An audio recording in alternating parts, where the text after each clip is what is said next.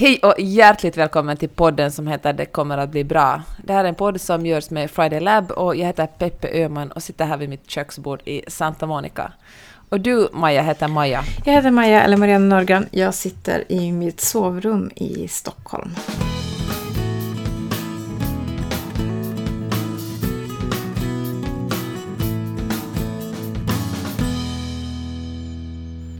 Hör du Peppe, innan vi drar igång så några ord om vad Friday Lab är, tänker jag, för mm. den som lyssnar.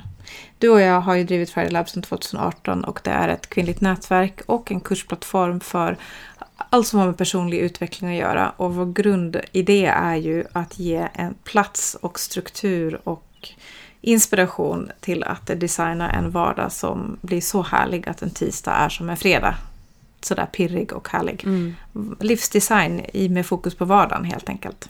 Verkligen, för vardagen är ju största delen av ens liv. Och jag tänker, eller inte brukar du säga Maja så här att helgen sköter sig själv. Det är, helgen men fixar det. Det är vardagen som ofta brukar vara lite tyngre. Och om man styr upp och skaffar sig en bättre vardag, eller en roligare och lättare vardag, då tror jag att ens eh, livskvalitet verkligen höjs automatiskt. Mm. Och eh, är man nyfiken på vad det innebär så finns vi på fridaylab.se där finns våra kurser och information om medlemskap och allt annat härligt som är på gång. Så titta gärna in där ifall det låter intressant. Men hör du Peppe, vardag är ju faktiskt det vi ska prata om i kväll, kvällens podd. nu avslöjar vi att jag sitter ja. på kvällen förstås eftersom det är morgon hos dig. Ja, klockan är faktiskt ganska tidig morgon här och uh, hela dagen ligger framför mig. Mm. Hör du, uh, jag tänkte på en sak, jag spelar in många olika poddar varje vecka och i en av de här snackpoddarna som jag gör så sa jag så, sa jag så här, jag talade någonting om att jag hade varit surfa och så hade jag varit uppe och ridit och så sa jag så här, mitt liv är verkligen perfekt. Och uh, jag märkte att det här var lite provocerande för att en av mina poddpartners sa att ja, men hon tyckte det var det var inte okej, okay, för, hon, för ingens liv är väl perfekt. Och det har hon verkligen helt rätt i. Alltså, det finns äh, verkligen jättemånga delar av mitt liv som inte är perfekt och saker som jag har ångest för och som stressar mig och gör mig irriterad och, och äh, såklart. Men, äh, men det var, fanns ändå... Och när hon sa det så var jag så att herregud, vem tror... Alltså, vad är jag för en människa att stå... Det är lite så skrytigt också att säga att mitt liv är perfekt. Men äh, jag tänkte i det här forumet kanske jag kan förklara mig. Mm. För att äh, när jag har varit nere på stranden och surfat till exempel, och då kan jag säga att igår var det ganska blåsigt och kallt och jättesmå vågor och det gick inte superbra. Men det kändes ändå så härligt, för det är någonting, ja, men det är någonting i det som jag verkligen klickar med så, i surfet, fast det inte är perfekt. Så kände jag att, tänk att jag får ha det här i mitt liv. Och äh, alltså, jag vet inte, det var så, jag, alltså, det gjorde mig bara så lycklig så jag kände mm. att just då i den stunden var mitt liv perfekt. Har du någonting som, som motsvarande som du kan tycka som, näst, som provocerar andra människor i ditt vardag? Som du liksom nästan drar dig från att säga att den här saken gör mitt liv perfekt? Uh, ja, uh, Säkert. Men jag tänker tillbaka några kvällar tillbaka. Du, du och jag, jag var ute och promenerade. Ja, men fredag kväll var det ju och jag kände nu behöver ja. det Peppe snackas här när vi inte snackar jobb. Så vi chitchattade om allt möjligt och jag promenerade kring i Stockholm. Eh, och konstaterade att jag är ju en sån novembernjutare alltså. Och jag, jag fattar att det kan ju också uppfattas provocerande. Att här går jag omkring och myser för att det är november och mörkt. Och, och då hade det inte ens börjat snöa ännu, det har det gjort nu i, i flera dagar faktiskt. Men en novembernjutare och då, då kan jag också sätta en sådär liksom känna en sån liten spärr att, att det är jättehurtigt att hålla omkring, gå omkring ja. och tycka att livet är så härligt hela tiden. Men jag gör ju det genuint. Jag gör ju verkligen det. det. Du, du gör verkligen det. Vi talar så, ju ändå, alltså vi talar med varandra nästan veckan, nästan alla dagar och du, är, du tycker ju alltid att Alltså, tycker att ditt liv är ganska bra. Ja, men jag tycker alltså, ju verkligen det. det mörkaste november. Ja, och, och då så skrev jag någonting på Instagram också om det här att nu kommer jag ur skåpet som novemberälskare. Men det har jag inte formulerat för mig själv tidigare. Och då var det en som kommenterade, nej men Maja, du är ju livsnjutare. Det är ju det du är. Jag bara, mm. Mm, det är jag ju faktiskt. Fast det där kan ju också vara provocerande. Ja, man säger att någon som det. har ett ganska jobbigt liv, man bara, men hör du, njut lite mer av livet. Mm. Alltså, det, alltså, det är borderline som att säga att någon som lider av en klinisk Mm. depression, sådär, har du testat att gå ut på en lång promenad? Mm. Alltså det, det är ju fel till att börja Mm. med, och det går verkligen inte så lätt. Nej. Men eh, om vi tar, alltså klin, att vara liksom, lida av klinisk depression är en sak, men att tycka att vardagen är jobbig är en annan sak. Mm. Det, de två, det är ändå liksom två olika saker. Och eh, vad har, har det, har något, har, att du tycker att vardagen är så härlig? Har du, hur har du kommit fram till det? Har du alltid tyckt det sedan du var liten? Eller någonting som du har liksom jobbat fram? Åh, bra fråga. Det vet jag inte. Jag misstänker att det kanske alltid har varit så, men att det har, vet du, som vissa drag förstärks när man blir äldre, så tror jag att det här är ett Mm. sånt drag som verkligen har förstärkts eh, år för år. Men så tror jag också att, att en viktig komponent till att känna sig glad och nöjd är ju en, en form av känsla av självbestämmande. Ja, verkligen. Och det, det är ju dels det, de möjligheter man har att bestämma, men det är också de möjligheterna man tar att bestämma. Så jag får förklara skillnaden, vad jag tänker nu. Och det här är nu inte en tanke som jag har processat innan jag säger det högt, så jag ber om ursäkt i förväg ifall det roddar till det. Jag tänker att jag är då egenföretagare. Jag driver en verksamhet tillsammans med dig som är Friday Lab och så driver jag en annan verksamhet som är mer fokuserad på coaching som jag driver själv. Så i mitt arbetsliv så bestämmer jag ju otroligt mycket själv. Mm. Jag har förstås med commitments till olika projekt och kunder och sådär. Och du och jag har, har ju medbestämmande i den verksamheten vi gör tillsammans. Men jag har väldigt stor frihet över min, arbe, min arbetssituation. Så den, den, har ju, den inser jag att den har ju inte alla. Men sen finns det en annan sorts frihet. Och det är friheten att ge sig själv frihet att bestämma själv.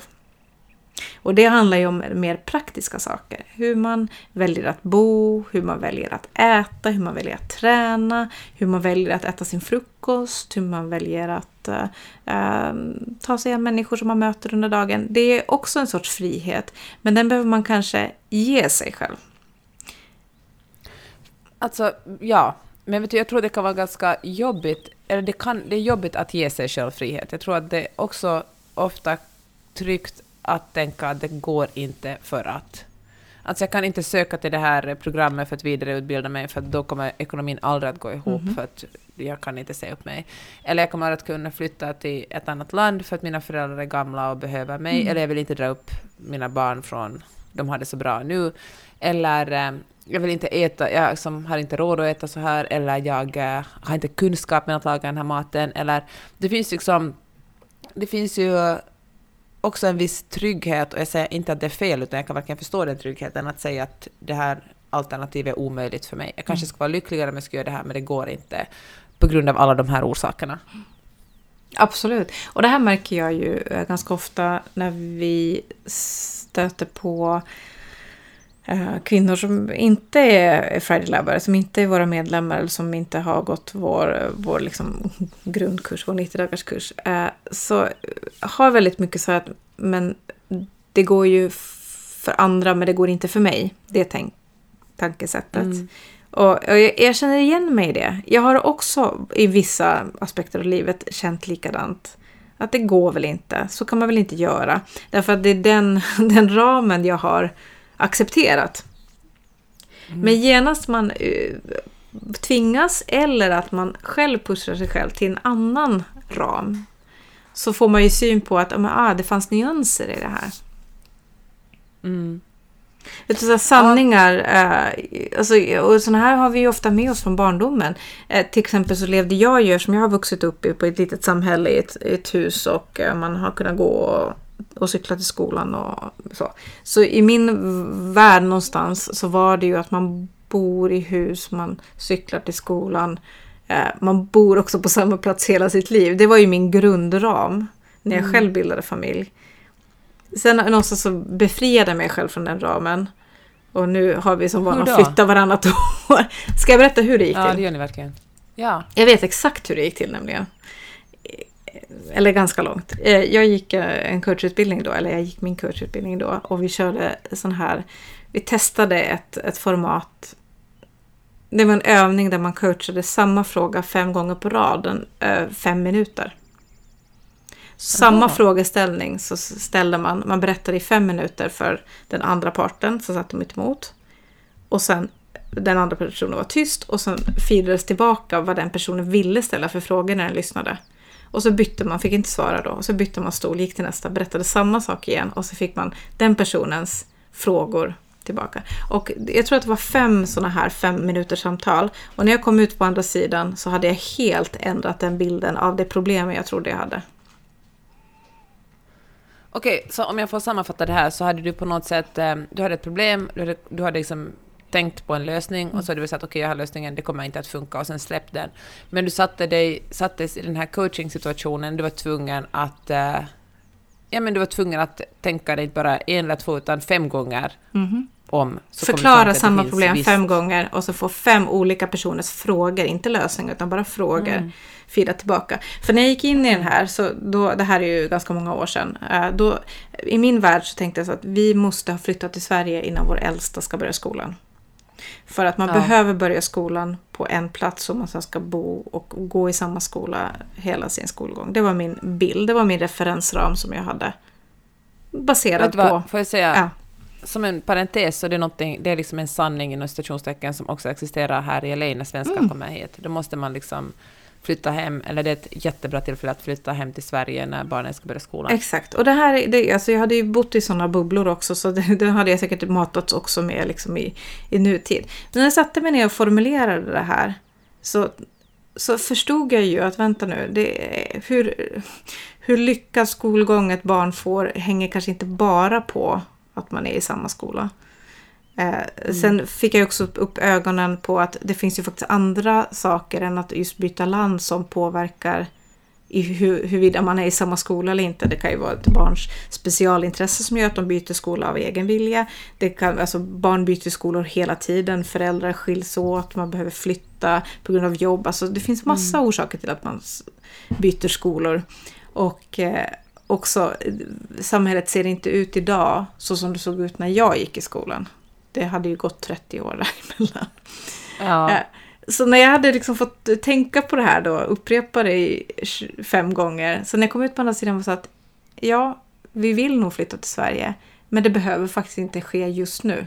Och den, liksom, vet du, den insikten var ju så enorm i det lilla.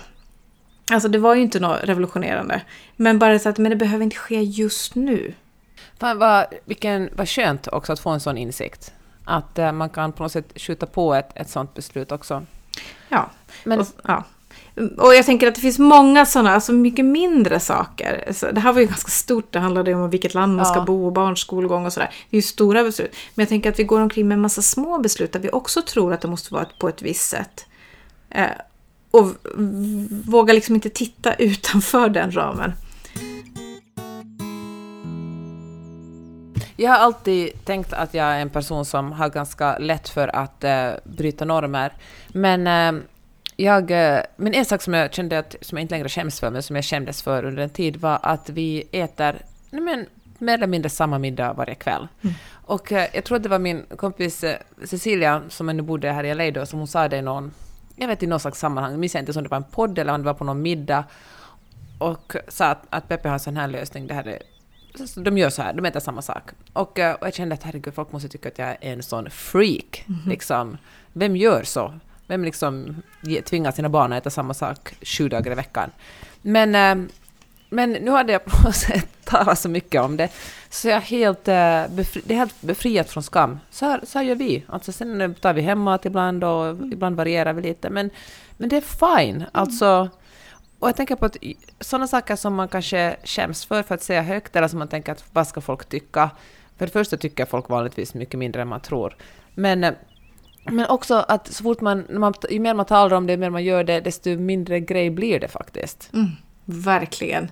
Precis, och jag tycker nu är det ju en del av ditt varumärke. Nej, men det är är en dålig på att sak. laga mat. Nej, det, men det handlar ju inte om det, att du är dålig på att laga mat. Det handlar om att, är det inte så? Ni tycker alla att det här är sjukt gott. Ja, Ja. Så varför skulle man då laga något annat? nej, verkligen. Och sen behöver man variation, så det, går, det har hänt att vi ätit annat, men liksom de flesta veckor äter vi ungefär samma sak flera dagar. Och det är jätteskönt, för det befri, frigör en massa tid från att fundera på om man ska handla till exempel, eller, eller också faktiskt matsvinn. Vi vet exakt vad vi behöver Mm. och eh, har nästan aldrig någon form av matsvinn. Det är ett superbra tips. Och jag fattar 100% att det inte funkar för alla, Mm. men jag tänker att det också tror jag nyckeln i det här att alla lösningar funkar verkligen inte för alla. Och det i sig kan man ta ett steg längre och funka så på det sättet som man tror att de flesta andra gör måste inte nödvändigtvis vara sättet du gör saker och ting på. Alltså det är faktiskt okej att, att vika av, göra en pivot och vika av till vänster och liksom Mm. göra ett, ett annat val än, att, än det som alla andra gör. Jag blir till exempel alltid på otroligt gott humör när folk väljer att te- inte skaffa barn. Mm. Jag tycker det är så befriande. Eller när folk äh, lever öppet i, fan vet jag, polyamorösa förhållanden, eller, och ju fler samkönade äktenskap jag ser, desto gladare blir jag. För jag tänker att alla de här människorna som går liksom breddar lite på normen, gör en enorm tjänst åt oss. Det här var nu jättestora saker, men det kan verkligen vara mycket mindre också. Vad vet jag, sova under sängen istället på sängen, eller...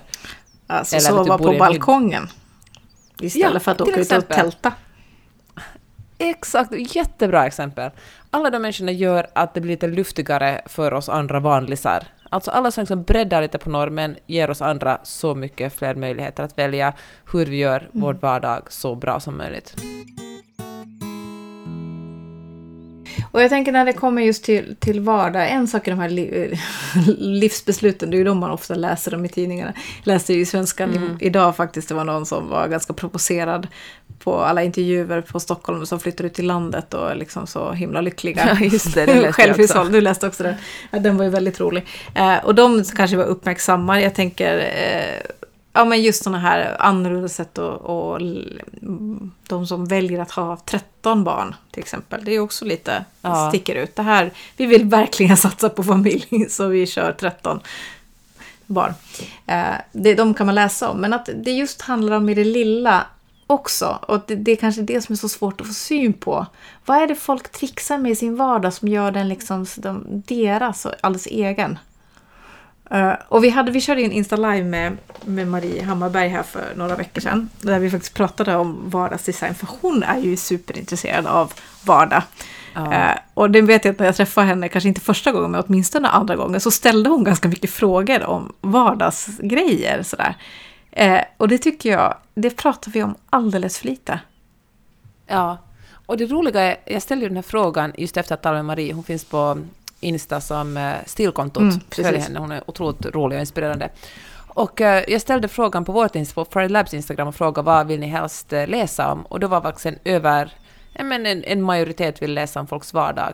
För det är ju spännande. Hur, vi har ju alla, alla kan, har vi ju alla våra egna problem i vardag. Inte kanske problem, men saker som vi tycker är lite jobbiga.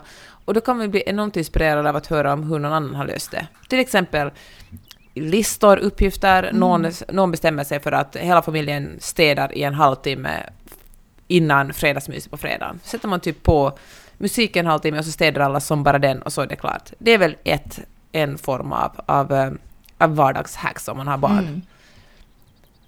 En annan kan vara någonting att, om, att man eh, kanske lagar mat tillsammans. Man Mm. behöver inte, alltså, eller att man, eh, vad vet jag, bestämmer sig för att om man är singel kanske man äter ute ensam. Ät, testa att göra det, eller det gör man kanske ofta, en gång i veckan. Vad vet jag.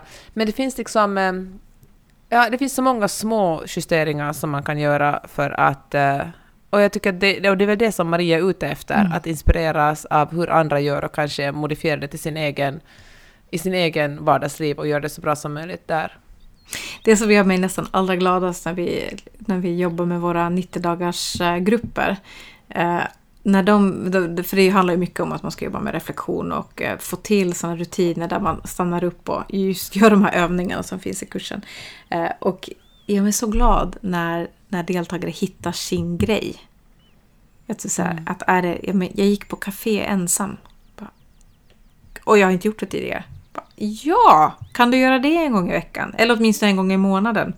Eller liksom vad det sen är, att man hittar sina, sina vardagsgrejer som gör att man, man liksom får lite guldkant på, på vardagen Eller det här, att man läser i en kvart eller tio minuter i sängen på morgonen. på morgonen. Alltså så bra. börja dagen lugnt och fint. Jag har till exempel det här världens minsta och töntigaste grej som jag utgår från att alla andra gör, jag är sist för att fatta det, men att när jag vaknar på morgonen, att jag inte tar upp min telefon och börjar svara på folks DM på Instagram. För det är alltså hjärnan, och då känner jag att jag är på något effektiv. Jag bara okej, okay, men bara svara på det här så är det gjort sen. Men eh, det är så dumt och hjärna, min hjärna är verkligen inte i, ja, den är inte färdigstartad mm. för att, att hålla på med sånt. Så jag beslöt mig för några veckor sedan för att inte göra det och jag känner mm. verkligen hur min livskvalitet har gått upp ett, ett steg. Ja men fantastiskt och då tänker jag att vad, vad är din prime time? När är du som smartast? Eh, att man inte ger bort av den till sånt som är småplotter. Som Nej, verkligen. Jag tänker att, det, att ja. svara på DM det är förstås relationsbyggande och säkert jättehärligt och roligt och sådär. Men ska man göra det när du är ändå författare som skriver böcker också? Så vilken ordning ska det komma i? Men verkligen, det är ju exakt det jag håller på med på morgonen. Jag försöker stiga upp medan alla andra sover och skriva en stund medan hjärnan ännu är fräsch och inte mm. har fått så många intryck. Jag vet inte om det stämmer, men jag, jag vet inte om någon som sa det, men jag läste det någonstans, att det verkligen är så att, att vi, de flesta av oss är bättre på att fokusera på mm. morgnarna eftersom eh, på eftermiddagen har det hänt så mycket. Vi har liksom pratat med människor, vi har läst saker, vi har kanske haft på TV och liksom typ svarat på DM på Instagram. Och det finns ju så mycket annat som man säger, som Marie Kondo säkert så kallar för clutter. Mm -hmm. Vad är det på svenska? Alltså... Ja men uh, alltså, som, röra.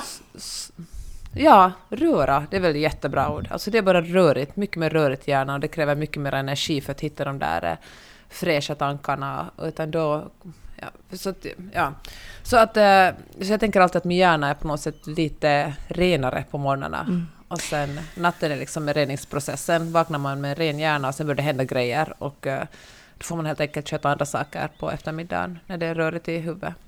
Jag tycker, alltså nu, nu kommer varning för tant här då, men nu kommer, kommer det. Jag kan inte med att ha någon morgon-tv stå på. Mm. Jag till och med liksom så radio, eh, jag kan lyssna på nyheterna ja. ibland, men det går ifall, För jag märker att jag, min morgon blir lite sämre Eh, och det handlar just om det här att om jag bjuder in hela omvärlden till mig själv först innan jag själv har liksom sorterat upp vad är det som händer idag, vad är viktigast då, då blir jag liksom sämre på att fatta beslut. Och, och eh, man får så himla mycket, det är samma sak att öppna sin telefon och kolla på sociala medier. Det, det är ju samma sak som att kolla på nyhets... Alltså morgonnyheter. Ja. Eh, eller lyssna på radio. Att det, liksom, det kommer en våg av grejer till mig innan jag har hunnit sätta agendan. Eh, ja. Och jag fattar att det är jättehärligt och det är framförallt superhärligt att vara uppdaterad på nyheterna. Jag, är också, jag älskar ju nyheter. Men för mig personligen så behöver jag vänta. Vänta mm. tills jag har fått liksom igång maskineriet och framförallt planen för dagen innan jag bjuder in då nyheterna i mitt liv. Nej men jag fattar verkligen. Men hör du, eh, vi kan väl bjussa på en uh, Friday Lab, 90 dagar med Friday Lab-övning här mm. för de som lyssnar på podden. Ja. Och, och det är ju exakt det, att designa sin morgon. Hur ser min bästa morgon ut? För jag vet att kanske om man lyssnar på den podden när man säger att gud, det var ju smart, eller det där var ju mm. inte så smart, det passar inte mig alls. Och sen släpper man det. Men nu är det, det här för dig som lyssnar, här kommer en uppgift under tio minuter, max en kvart, ni kan sätta på klockan, så designar du din drömmorgon. Hur är det? Är det morgonnyheterna på? Är det frukost? Eller kanske du inte är en person som äter frukost? Kanske du är en person som läser i sängen? det gäller bara dig. Liksom vi låtsas att det här är, en, det i den här drömvärlden. Mm -hmm. hur, ser, hur ser din perfekta morgon ut? Skriv ner det. Det kan vara liksom i punktformat. Hur, hur ser det? Du vaknar den här tiden, det här gör du sen, det gör du sen. Och... Äh, ja, läs igenom det och se vad som efteråt mm. vad som går att förverkliga. Exakt. Men när du gör den här övningen ska du inte tänka på är det här realistiskt eller inte, då ska du bara köra liksom i en drömvärld. Precis, och nu är det ofta kommer då protesterna när man har gjort det där. Bara, nej, nej, men det här går ju inte för jag har barn eller jag är så trött eller da, da, da, da. Och allt det här är förstås sant och relevant. Och så då är följduppgiften, okej, okay, men vad är det du kan göra från och med idag? För det finns alltid någonting. Och nu är vi tillbaka till det här att, att friheten att välja. Att it, gå från det här att men, saker händer åt mig, jag har ingen kontroll. För så känns det ju, verkligen. Till att gå och titta på, okej, okay, men vad är det jag faktiskt skulle kunna kontrollera? Ja, och en sak som man kanske tycker är världens minsta pyttela sak, som för mig att jag inte kollar DM på morgonen mm. genast när jag vaknar, kan ha en överraskande stor effekt på resten av dagen. Mm. Det är svårt att kanske tro det i stunden, men det är ju små sakerna som bygger upp allting. Hörru, så tänker jag också med det här med vardag, eftersom eh, vardag inte har så hög status kanske jämfört med helg. Mm. Vilket är totalt fel. Alltså, det, om man tittar på vilka människor vi ser upp till och så att wow, tänker man kunna ha deras liv. Det är ju ofta för att vi, det, vi tror, vi ser deras vardag och den skiljer sig så markant från vår vardag. Mm. Eller hur? Och så tänker vi Ja, att det där, det där har jag inte möjlighet. Det där liksom, det är för att de har sjukt mycket pengar eller de har sjukt, alltså det finns massa orsaker till att de kan göra det och jag kan inte göra det. Men där kan man också komma tillbaka till, men vad är det jag kan göra då? Vi kan bara börja från vad vi är idag och de förutsättningar vi har idag. Men vad är det lilla vi skulle kunna göra? Ja.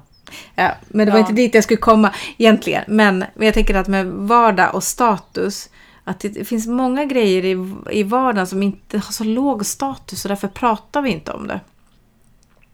Men som vadå till exempel? Nej men jag tänker så här att vi, vi tycker ju om olika saker och det finns vissa grejer vi kanske gillar som vi inte pratar om därför att det anses liksom, men det är inte så bra. Okej, jag kan säga en sak Mm, som berätta. jag känner att jag gör som har låg status och det går att lägga sig jättetidigt. Den delar Alltså, du och jag. Ja, men alltså, jag känner mig som världens nej, men verkligen tant och ocoolaste person när jag tar mitt pick och pack och sätter mig i sängen klockan nio.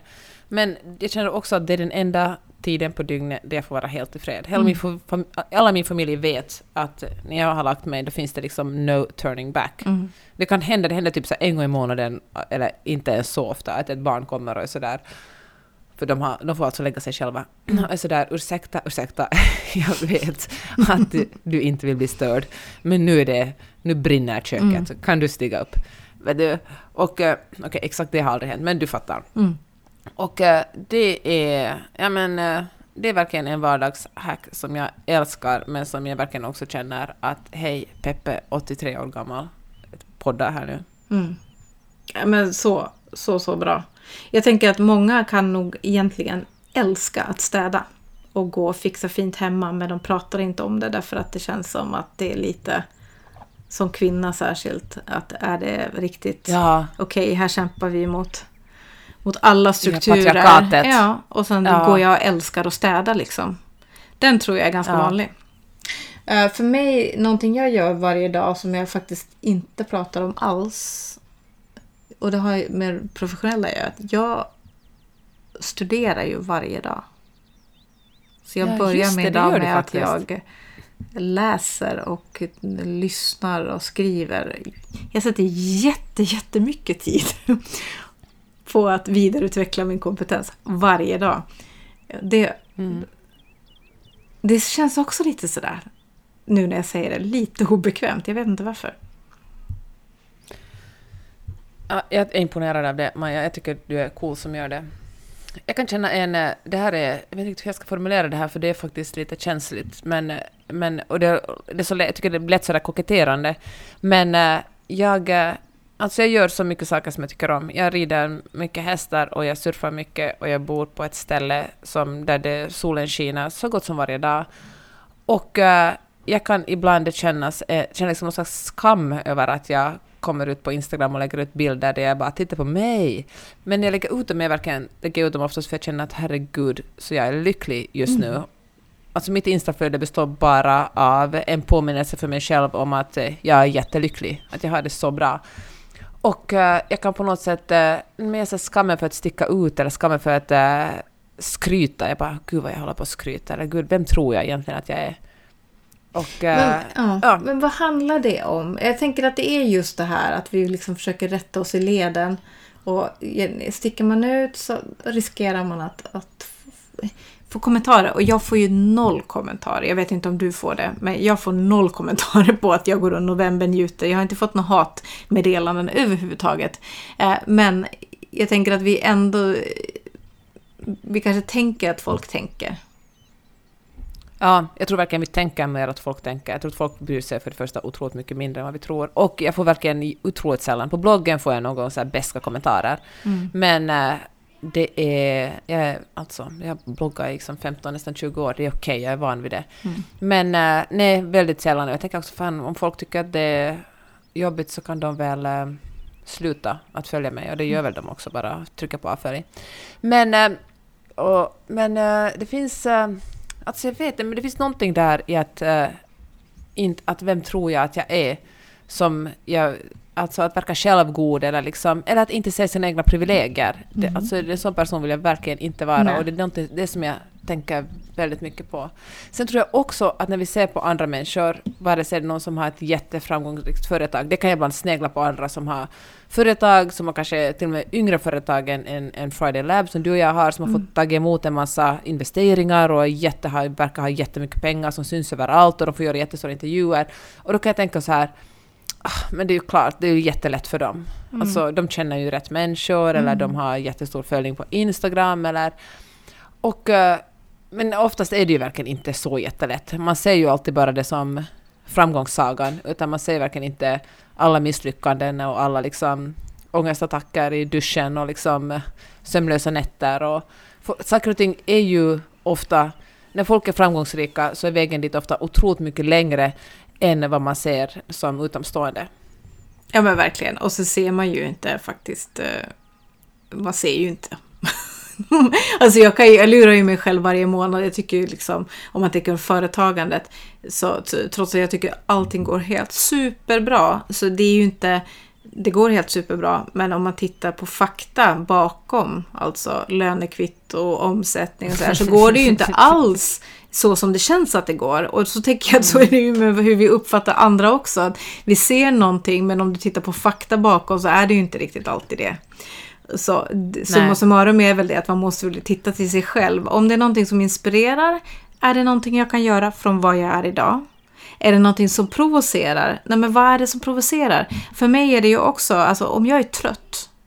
Om jag är trött, det är, liksom, det är då jag börjar liksom vara på sociala medier och säga varför går det så himla bra för alla andra? Varför har alla andra så himla mycket bra idéer? Ja. Det är liksom mitt största trötthetstecken och då är ju det jag ska göra är ju inte stanna i den bubblan då och titta på andra utan då måste jag stänga ner, backa tillbaka, vila, sova, prata med dig och sen tar man en omstart.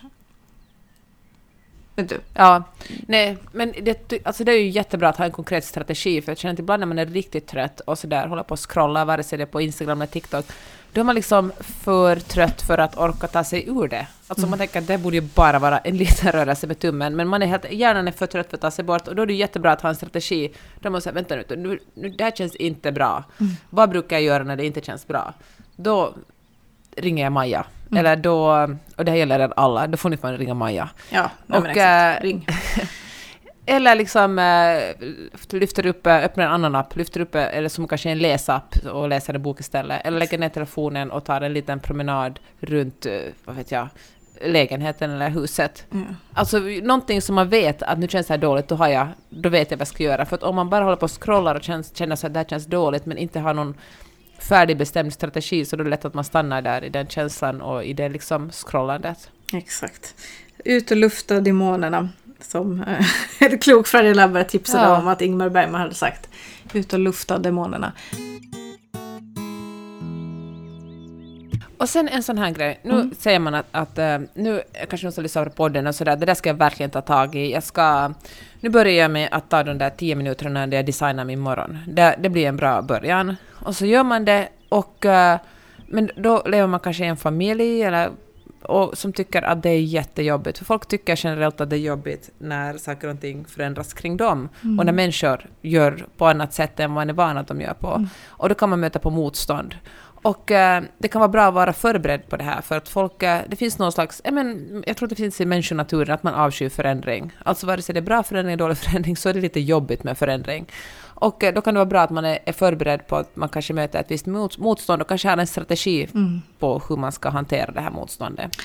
Och... Eh, Ja, vad skulle du säga som Ja, jag tänker det? att det, spontant så tänker jag att folk gillar inte förändring som de inte själv har önskat. Mm.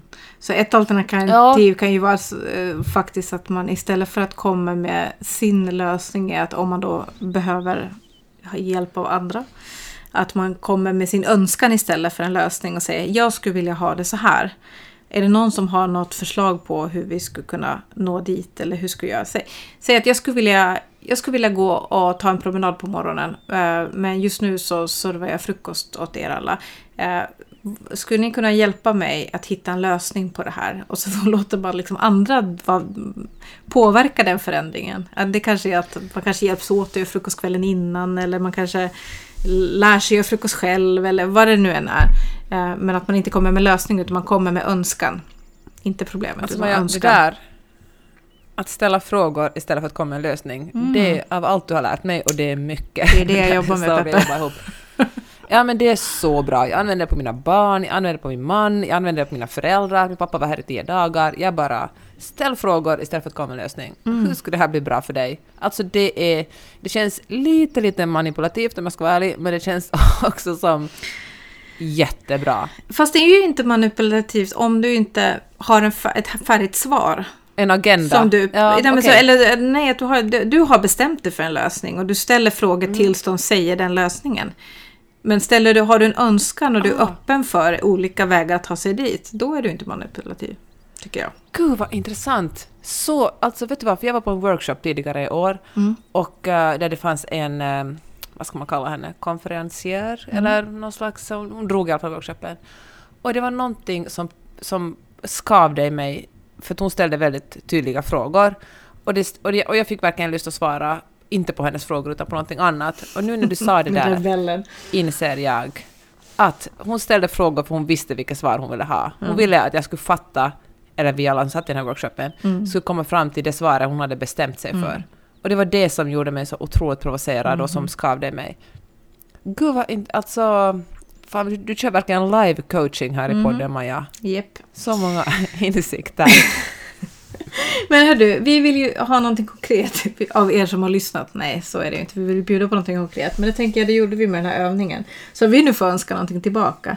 Så tänker jag att det skulle vara superhärligt att få lite tankar kring vardagsnjut. Alltså grejer du gör i din vardag som du bara älskar att göra. Som gör dig gladare eller som du känner tacksamhet inför. Och att kanske våga Våga berätta dem för oss så vi kan berätta dem vidare. För jag tror att vi blir så blinda för allt det fina vi har. Och genom att någon annan har satt spotlighten på det och förhöjt dess status.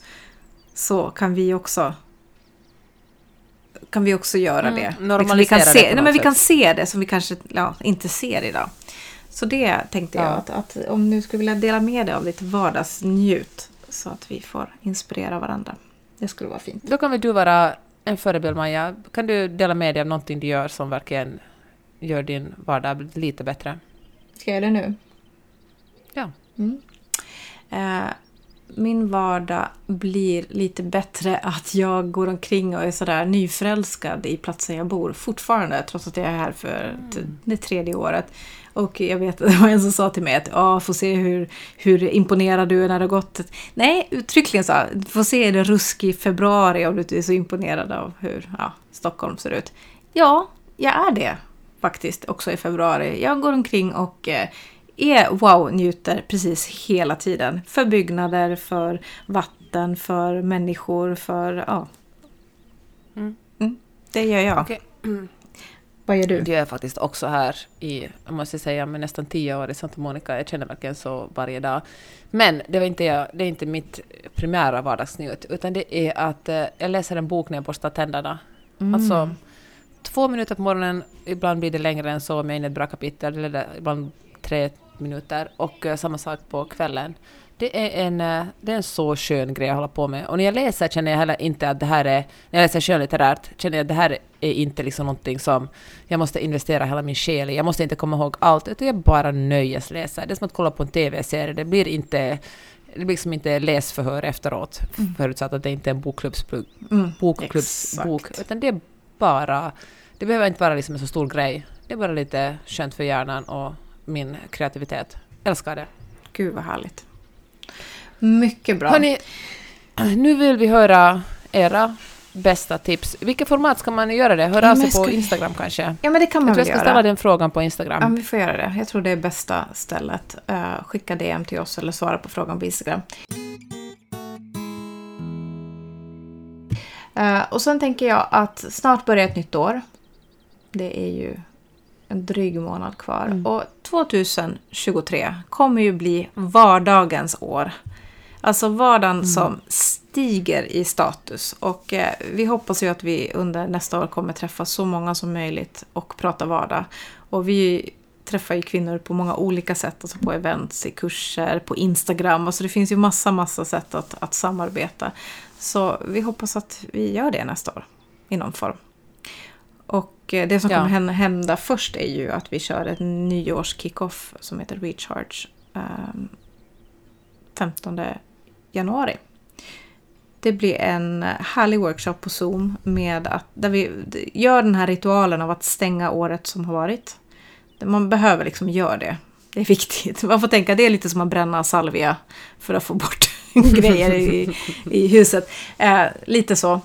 Fast minus salvian, den har vi inte med på våra grejer. Men eh, det kommer vi göra. Vi kommer stänga året och sen kommer vi eh, göra lite visualiseringsövningar, meditation och så kommer vi sätta mål för 2023 och sätta en handlingsplan. Och då med fokus på det man faktiskt vill göra.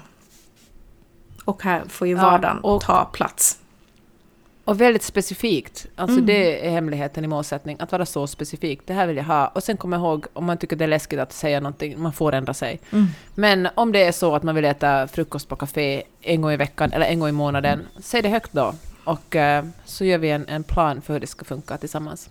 Precis. Så det händer den 15 januari. Man kan redan nu anmäla sig. Man kan också passa på att köpa i julklapp till en svägerska, en mamma, en syster eller någon annan som, som kanske skulle vilja ta ett ordentligt tag på 2023 och sätta sin egen agenda. Ja.